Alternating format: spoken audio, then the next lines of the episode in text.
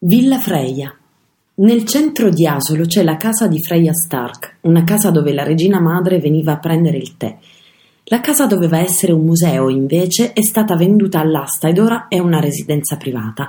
Quando Freya Stark muore alla bellezza di cent'anni, la casa era piena di grandi bauli, pieni di album fotografici, memorabilia orientali, tappeti, arazzi, ceramiche, terracotte, prime edizioni di opere rare e introvabili e di una corrispondenza con politici e scrittori che abbracciava più di mezzo secolo.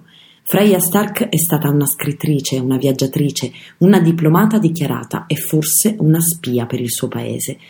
Nata a Parigi, cresciuta in Italia, ma di animo inglese, un padre pittore e una madre pianista, è una donna curiosa, coraggiosa, scrive libri ed è un'icona dell'emancipazione femminile, ha una ricca corrispondenza con i personaggi più influenti della sua epoca, conosce Lawrence d'Arabia, Churchill, colleziona diversi riconoscimenti dalla Royal Geographic Society e diviene amica della regina. Il suo ultimo viaggio lo intraprende a ottantaquattro anni. La sua tomba ad Asolo, nel cimitero di Sant'Anna, è vicino a quella di Eleonora Duse, una lastra bianca rivolta verso il Grappa, molto semplice, che lascia la scena alla natura.